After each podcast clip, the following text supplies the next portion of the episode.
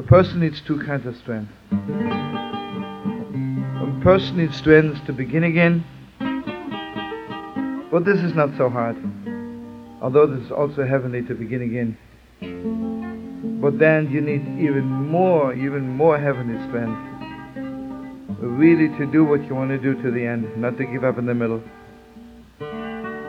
Friends, you know how many nations disappeared from the world?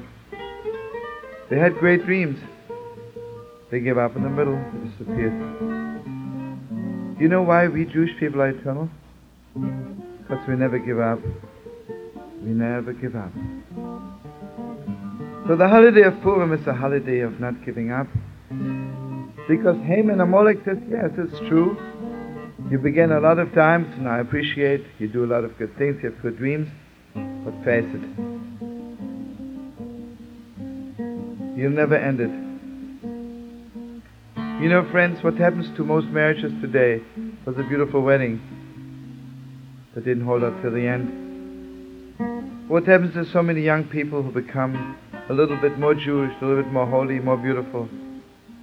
Then when it becomes too hard, they give up.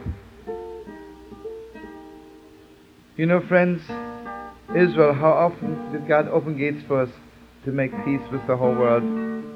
But then when it became too hard, a little bit we gave up. So Purim is and this strength not to give up does not come from the tree of knowledge. It comes only from the tree of life. Deeper than knowledge, deeper than anything in the world.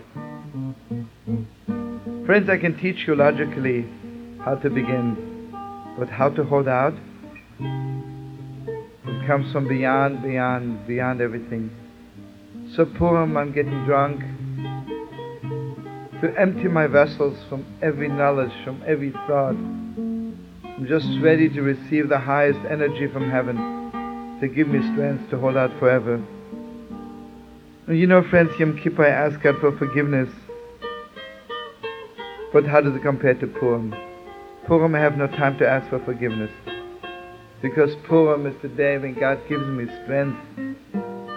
Whatever I began, whatever my neshama, my heart, my soul told me to do, I should keep on doing it.